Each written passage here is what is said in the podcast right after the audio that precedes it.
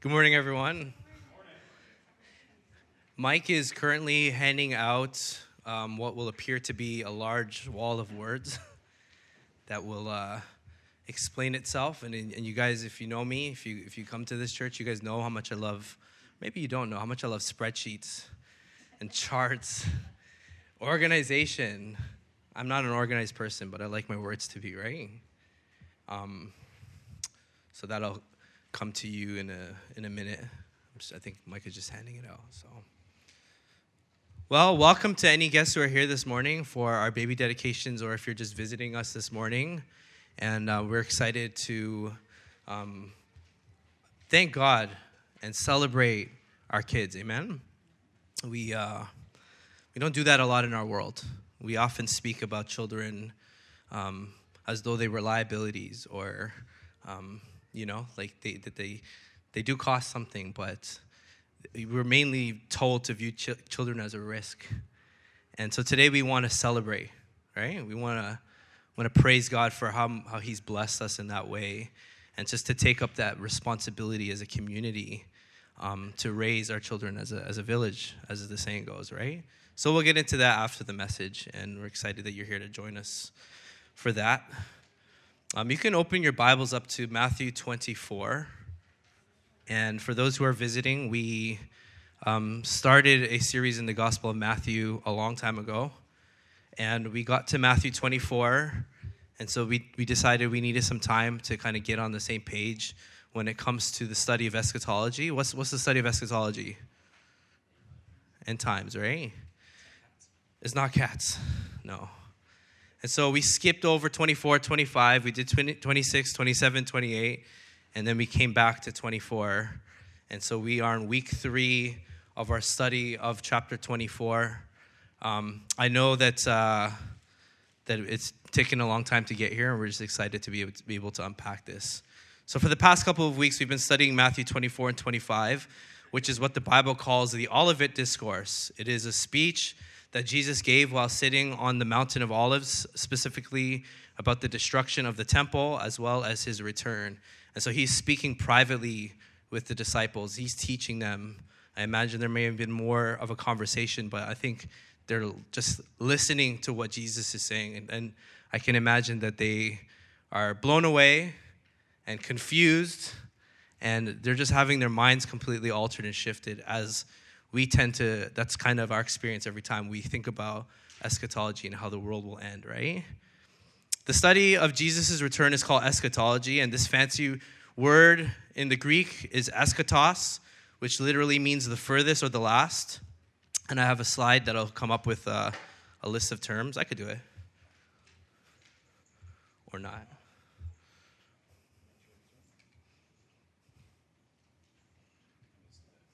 That's fine. You could do it then. So let's have a couple of uh, terms because I know that we have a couple of visitors today, and so we just wanted to double back. But even for our own sake, it's nice to look at the word. So the word eschatology means the furthest or the last is the study of the furthest or the last days. In the church, this topic has a tradition of being equal parts controversial, uh, equal parts uh, scary. Who can relate to that? Equal parts scary and equal parts confusing. And usually, when we see controversy, con- controversy or fear or confusion, we tend, we tend to put our heads in the sand, right? Sometimes it's easier just to not look at it. We know that Jesus wins in the end, and so we just say, hey, it's too much. Why not just uh, wait and see how it pans out, right? But even though it can be controversial and scary, it speaks of one great truth, and it's this fact. And regardless of where you come from in your I guess, in your theological journey, the truth is that Jesus has promised to return. Amen? He has promised to return to bring his people to himself. Last week, we introduced this concept that Jesus Christ and his people are the fulfillment of the temple.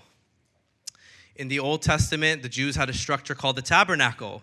Another word for that is the tent of congregation. This was a temporary tent that they set up everywhere they traveled so that they could worship God. And eventually, King Solomon thought that it was important, based on his dad's relationship with God, to build a temple, a permanent tabernacle, so that they wouldn't have to set it up and take it down. They had made it to where they were going, right? So they didn't need to have it as a tent So you can keep going with the slides. There's a couple bullets there. And so the temple, the temple and the tabernacle were, were where people's, God's people worshipped Jesus in the Old Testament, or God, Yahweh, in the Old Testament. And so you may be asking me, what does the temple have to do with eschatology? And I would say it has everything to do with eschatology. The tabernacle and the temple were not houses where God lived, right? They were not structures that God dwelt in because God does not live in a house, right? The earth is called his what in the scripture? His footstool, right? God does not dwell in buildings. He does not dwell in structures made of brick or wood or whatever materials that you may have. Rather, the temple represented God's presence amongst his people. It was his presence. And so today I want to introduce you to a new word. I, I, brought it up in week one. I'll bring it back again today. It's the word parousia. Who's heard that word before? Yeah? The Greek word parousia means presence. Some versions translate it as coming, as in Jesus, what will be the sign of your coming, right? What will be the sign of your coming presence? The word parousia means presence, is the Greek word for presence. And so, church, one of the reasons I'm so passionate about this subject of eschatology is because this promise is so, so sure to us and so critical. And I say it again to us this morning our Lord and Savior Jesus Christ is coming back. Amen? Eschatology is not about numbers or dates or antichrist or marks of beasts, but it is about God's presence. It is about God's presence. It is uh, about Jesus, our Emmanuel, God with us, right? And so, church, I ask you this morning can you think of anything more sweet to think about? Yes, Jesus Christ put on flesh. Yes, he died in our place. Yes, he rose from the dead. But what's the one thing he has not done yet? What's the one thing he hasn't done yet? He come back. He hasn't returned yet, right? I think sometimes what get, gets lost in this conversation is the fact that when Jesus returns, he will gather us to himself.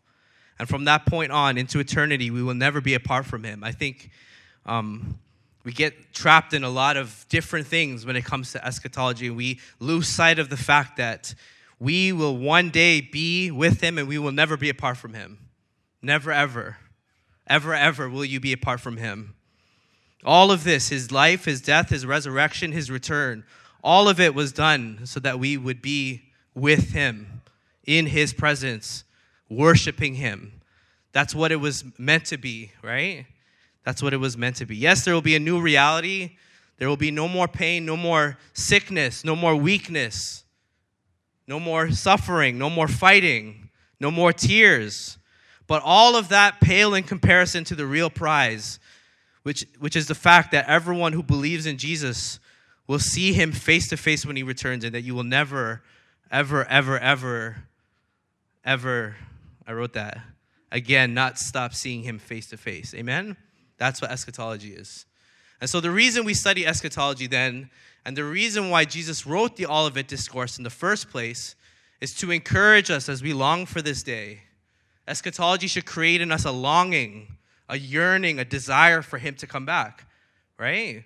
It should create in us a hunger for our Lord who will one day return for us. And the challenge is, is that between when Jesus said those words and when He returns, we see in the scripture that a lot will take place. Surely there will be many joys and blessings along the way, but like we talked about last week, there will also be much pain some pain as a result of being a human being as we battle sickness and relationships. But some of that pain will also be in the same way that our Lord Jesus did it. Paul and Barnabas in Acts 14, he's talking to the people and he says, We must go through many hardships to enter the kingdom of God. We must enter many hardships to enter the kingdom of God. The promise, is, the promise of us being with Jesus forever and ever then ought to act like a tether that keeps us attached to God, that pulls us through the pain and suffering that we must go through as we await His return, right? We are, in a way, like the Israelites in the desert. We have been freed from our oppressor, and yet we walk towards our promised land, and we are in the middle, right? We're on our way there. We're not there yet. And one day we'll get there. And so I hope this morning, as we look at Matthew 24, verses 29 to 31, that we will be encouraged. Also, note that today's message will not be exhaustive. There is a lot that will happen. I'm not going to really touch on anything that regards is related to the day of the Lord, which is the military Old Testament military reference to the coming of the angels and the battle, Gog and Magog. I'm not going to really touch on that. That is a, an element of stuff that we'll get into at some point.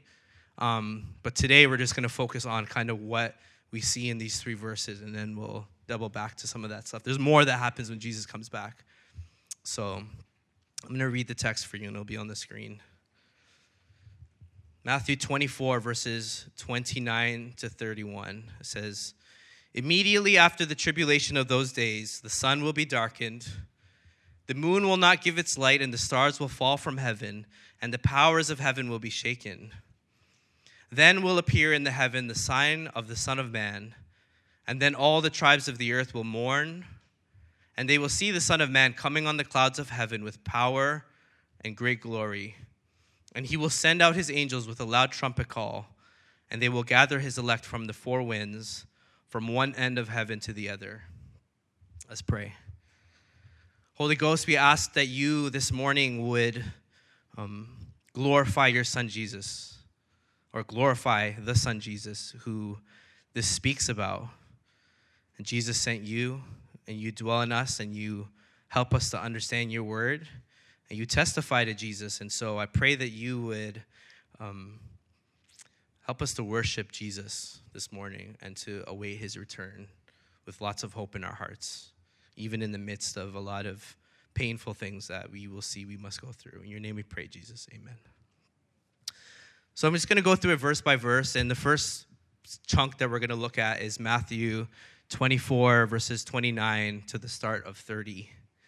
And it says this Immediately after the tribulation of those days, the sun will be darkened, and the moon will not give its light, and the stars will fall from heaven, and the powers of heavens will be shaken. Then will appear in heaven the sign of the Son of Man. And so, if you recall last week, we looked at the destruction of the temple in what year?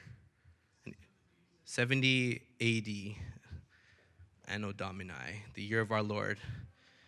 Even though Israel and Rome had a fairly peaceful relationship at some point, Things would not always go so well when men like Nero or Domitian or Caligula turned to persecute both the Jews and Christians alike. In 70 AD, which was about 40 years after Jesus' death, the Romans, under the rule of Emperor Vespasian, invaded Jerusalem and they killed how many people? You guys remember? Over a million, 1.1 million people. And then what else did they do? They sacked the temple, they destroyed the temple, and they fulfilled what Jesus said in verse 2, which is that there will not be one what left on top of another stone. We um, looked at our room here and we used the, the dimensions, and so we remembered um, that the stones in the temple were the, almost the width of this room, from that counter to this wall, maybe from that front row to the back of this wall. And because the temple was coated in raw gold, that shimmered on the surface as the nations approached it from all directions. And the fire was set to the temple. The temple melted all of the gold, and so the Roman soldiers turned the stones over so as to retrieve the, the liquid gold that was running into the cracks, right? So not one stone was left on top of another. What Jesus predicted literally happened, and it was abominable, right? It was absolutely devastating as over a million Jewish men and women were killed, and as many more thousands were um, taken as slavery uh, into slavery or um, sold off to other people. And yet, we also believe that while the Bible contains many of these literal stories that happen to men and women in history, those stories often repeat themselves as God tells the story of his redemption. And this is what I introduced in week one and two as the theological concept of recapitulation, where topics are introduced and then we see those themes brought back in future stories. And so when we look at verse 29, while something devastating happened in the, in the temple in 70 AD, we see that something actually worse happens in God's new temple, which is God's body of people that consists of both Jews and Gentiles who have placed their faith in Jesus Christ. The Bible refers to this event as the Great Tribulation. And the Great Tribulation looks a lot like human history, where God's people suffer for their faith in Jesus and where creation groans and awaits her Lord's return. However, the Bible teaches us that there will also be a great climax where persecution increases and believers of Jesus are increasingly imprisoned and murdered for their faith in the risen Lamb. And so we talked about the, the labor pains, and in labor, baby comes eventually, right? Ideally. And just like contraction pain that happens during labor, there must be a climax where labor ends and baby enters into the world. In history, we look back and time is divided, right? BC, AD. I know that's not the maybe the term that's used in modern academia, but historically we would say BC, AD. And what divides that? What's the event that divides those? It's Jesus' birth, right? So AD, Anno Domini, the year of our Lord, right? In history, we celebrated our first Advent when Jesus came into the world as a baby. I love how John S. Dwight, the author of O Holy Night, described it in 1847. Long lay the world in sin and error pining, till he appeared and the soul felt its worth. A thrill of hope, the weary world rejoices, for yonder breaks a new and glorious morn. That was the first advent that he's describing there. And yet, theologians speak of something even bigger that is to come, which they would call the second advent. In the first advent, we see that creation aligns itself to celebrate its coming king. Matthew chapter 2, verse 2 says, um, as the men who come from the east to worship Jesus, it says, Who is he? Where is he who has been born king of the Jews? For we saw his star when it rose, and we have come to worship him. In the second advent, we see a similar thing, except in a significantly more, more dramatic way. Creation aligns itself even before us, right? Even if you don't worship, what will cry out? The stones, the rocks will cry out. His creation knows him and is awaiting its king. In the second advent, we see a significantly more dramatic thing that happens. And so, verse 29 it says, The sun will be darkened, the moon will not give its light, and the stars will fall from heaven, and the powers of heaven will be shaken. Do you guys remember a time in the book of Matthew where something like this happened? Think back. Technically, it would be forward in the text, but think back in the weeks. So, what happens when Jesus dies? What do we see? The non teachers in the room. what do we see? Temple, the, the veil in the temple splits. So what else happens? Pardon me? Darkness, right? The land goes dark, the earth quakes, the temple is rocked, and even um, the Gentile soldiers said, Truly, this was the Son of God. They acknowledged when they saw that creation quaked for her king, right?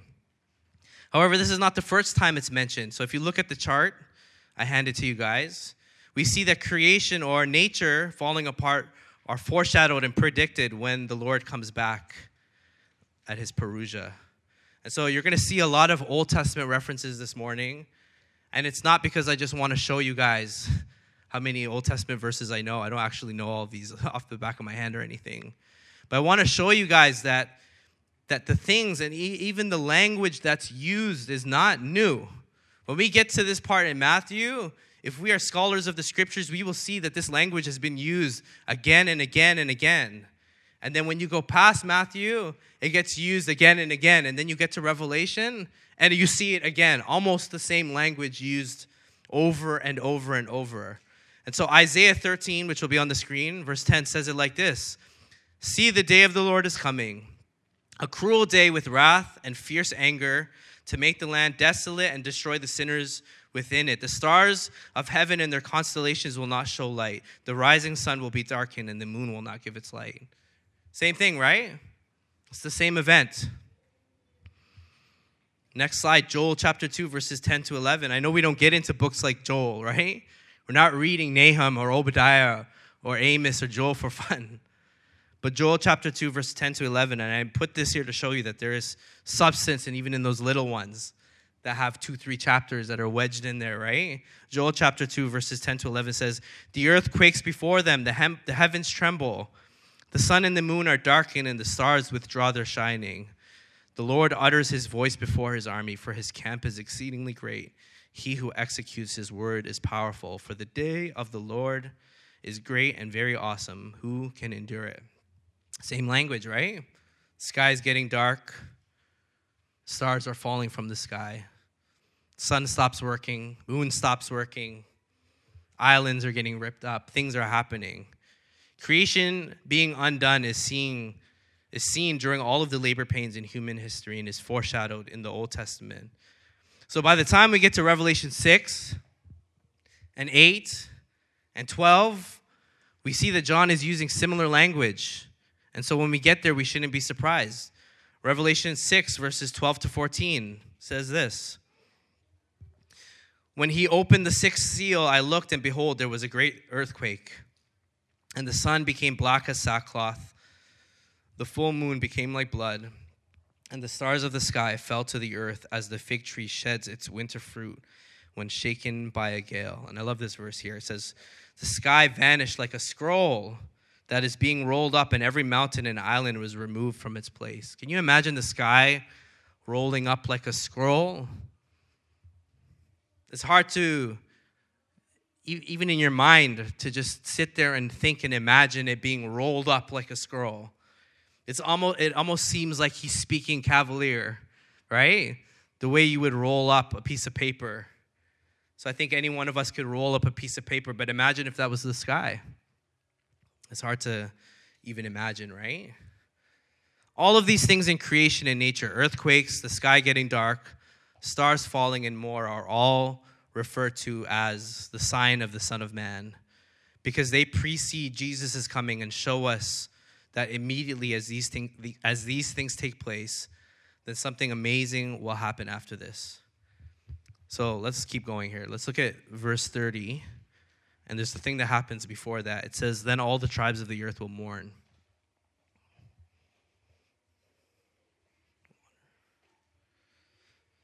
So, once again, while nature undoing itself was predicted in the Old Testament, so is the reaction of people who will cry when Jesus returns.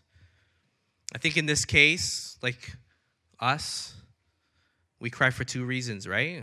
Sometimes we cry because of sorrow and anguish and pain. And sometimes we cry tears of joy, right? Relief. Maybe both, right? Zechariah chapter 12 said it like this And I will pour out on the house of David, right? House of David, temple. You're seeing the, the strings?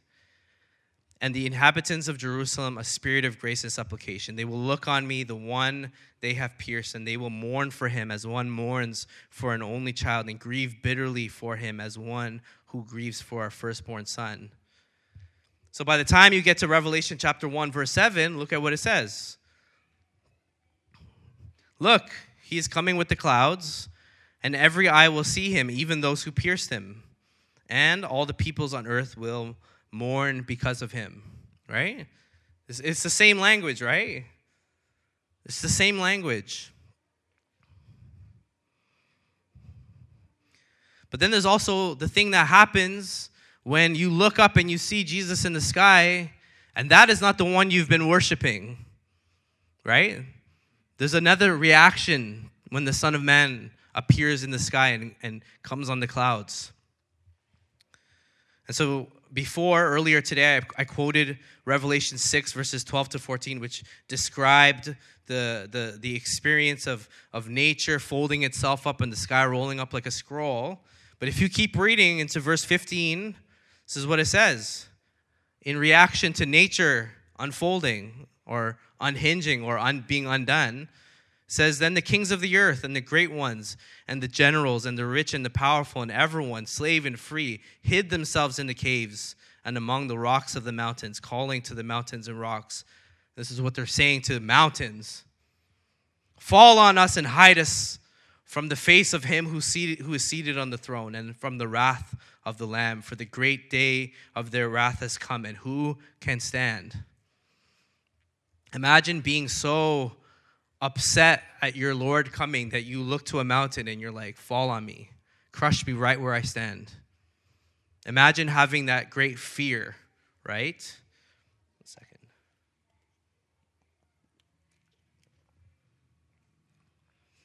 And even though we who put our faith in Jesus, who put our faith in the Lamb of God, um, are not fearful of his wrath, this should say something to us this morning, right?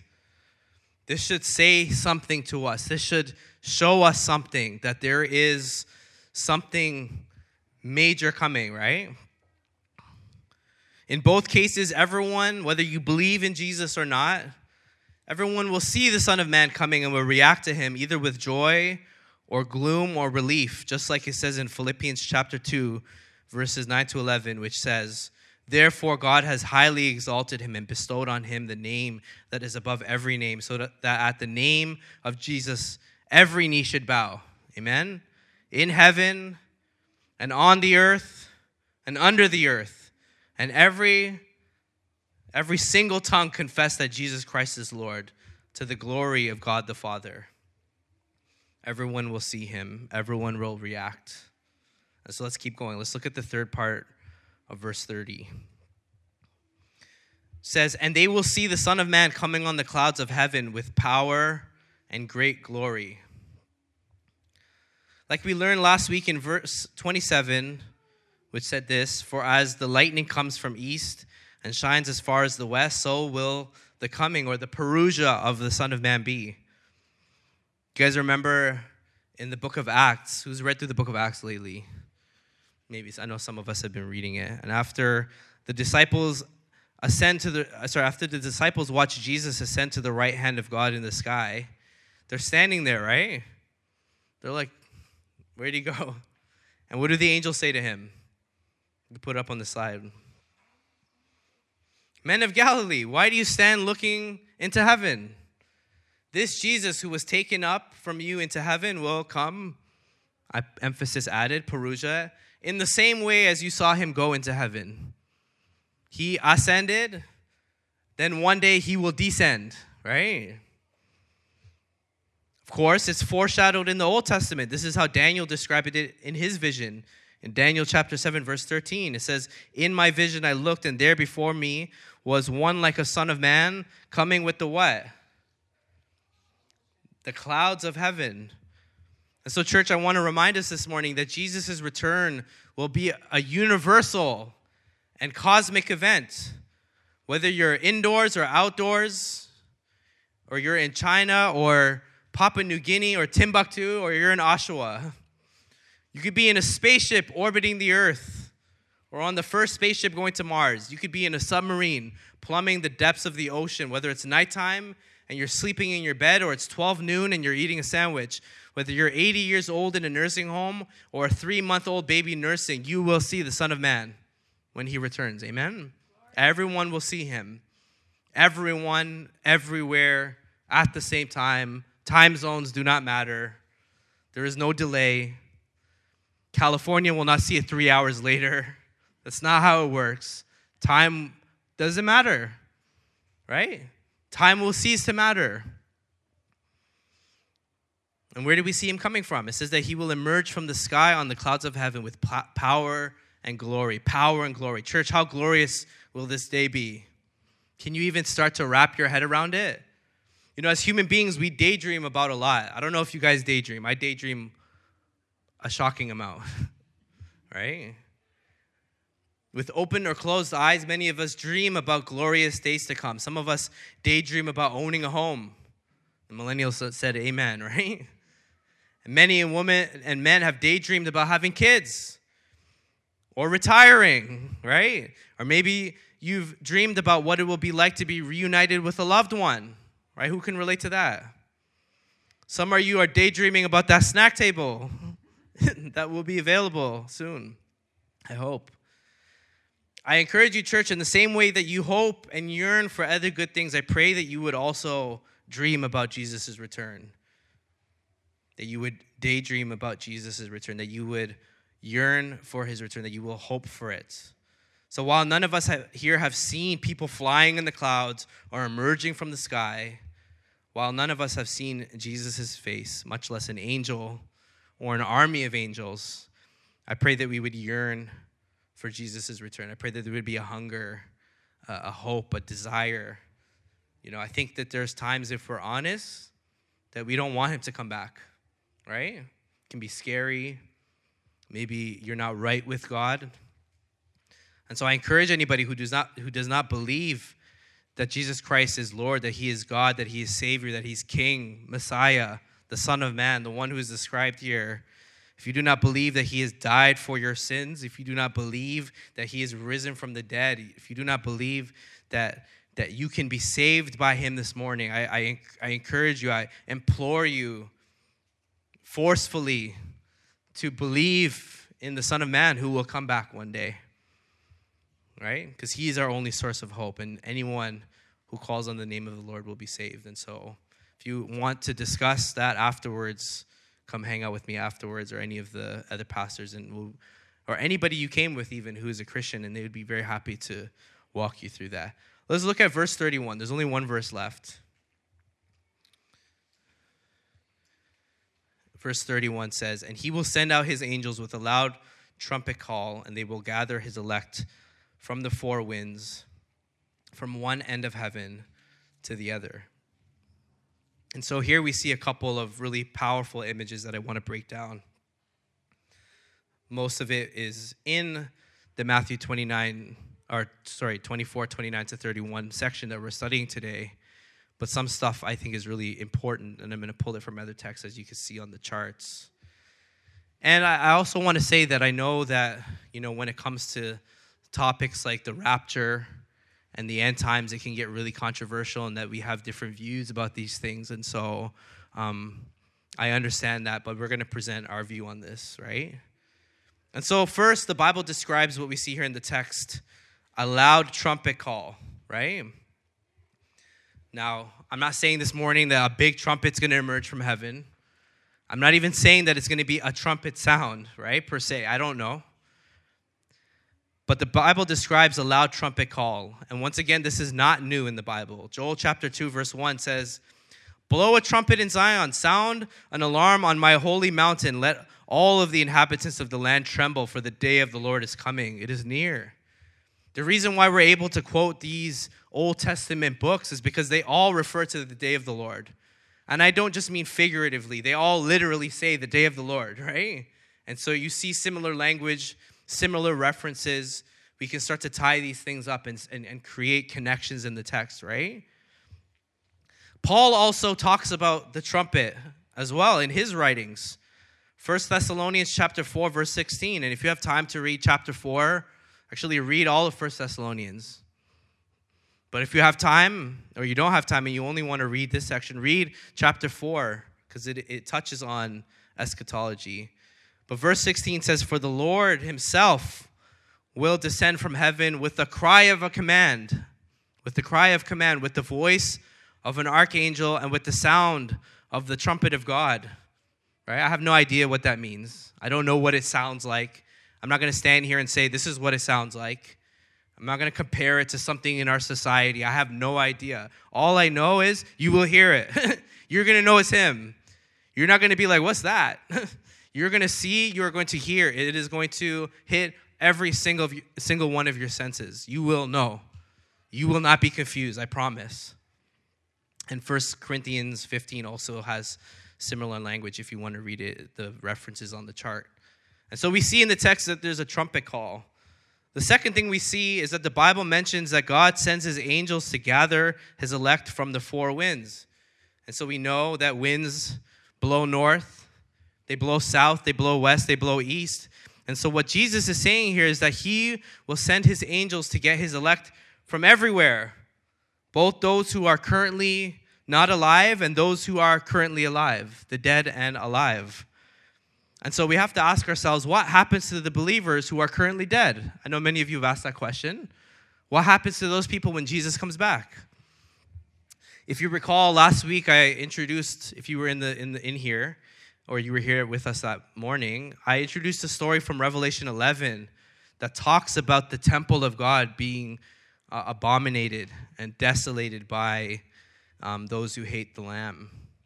And I read a horrific story of the temple of Christ, um, the people of God who are being murdered for their faith. And so I read verses 8 to 11, which says this uh, it's on the screen. Their dead bodies will lie in the street of the great city that symbolically is called Sodom and Egypt, where their Lord was crucified. For three and a half days, some of the peoples and tribes and languages and nations will gaze at their dead bodies and refuse to let them be placed in a tomb. And those who dwell on the earth will rejoice over them and make merry and exchange presents because these two prophets had been a torment to those who dwell on the earth. These two prophets we see in the text refer to um, both Jews and Gentiles who have the same job of testifying to the nations how to be saved, which we believe is through the Son of God. I mentioned last week that that was quite a dark way to end our service. And that's where we ended, if you recall. But I promised this morning to finish the story. And so let's look at verse 11. This is what it says. But after three and a half days, a breath of God from breath of life from God entered them, and they stood up on their feet, and great fear fell on those who saw them. Now, of course, I'm not saying this morning that all Christians will be killed in the end. Even in history, not all believers died by persecution. There were many who have died from natural causes, sickness, or even accidents. The Bible teaches us that these brothers and sisters who have passed away, the, the text describes them as people who are, are asleep, which is a really simple way of saying they closed their eyes and didn't wake up. They are asleep. I'm not teaching about purgatory or anything this morning. I'm just saying that that's a, t- a text that is used to refer to people who have passed away. But the Bible teaches that these dead brothers and sisters, whether they died from cancer or by persecution, will be resurrected when Jesus comes back. And so Paul says it like this, and I read this verse already, 1 Thessalonians 4 16. The Lord himself will descend from heaven with the cry of command with the voice of an archangel and with the sound of a, the trumpet of God, and the dead in Christ will rise first. Those who are believers of Jesus will rise from the dead first, right? Paul adds on to that in 1 Corinthians 15 52, and he says, The trumpet will sound, and the dead will be raised imperishable. And so, if you understand 1 Corinthians 15 earlier in that chapter, he actually uses the word imperishable a bunch to refer to their resurrected bodies, bodies that cannot perish. And so we can conclude from the text that the dead will be resurrected and glorified once the trumpet or the sound or the cry of a command comes from the sky. And so that's those who were dead. But now let's talk about those who are currently alive. And so if Jesus were to come during this, this church meeting, we would say everyone who's passed away will be resurrected in their new bodies. And then us who are alive. 1 Corinthians 15 51 teaches that Christians who are still alive when the trumpet is blown and Jesus emerges from the sky will will not die, but we will be transformed into our imperishable bodies. Paul says, Behold, I tell you a mystery. We shall not all sleep, but we shall all be changed, right? We shall all be changed.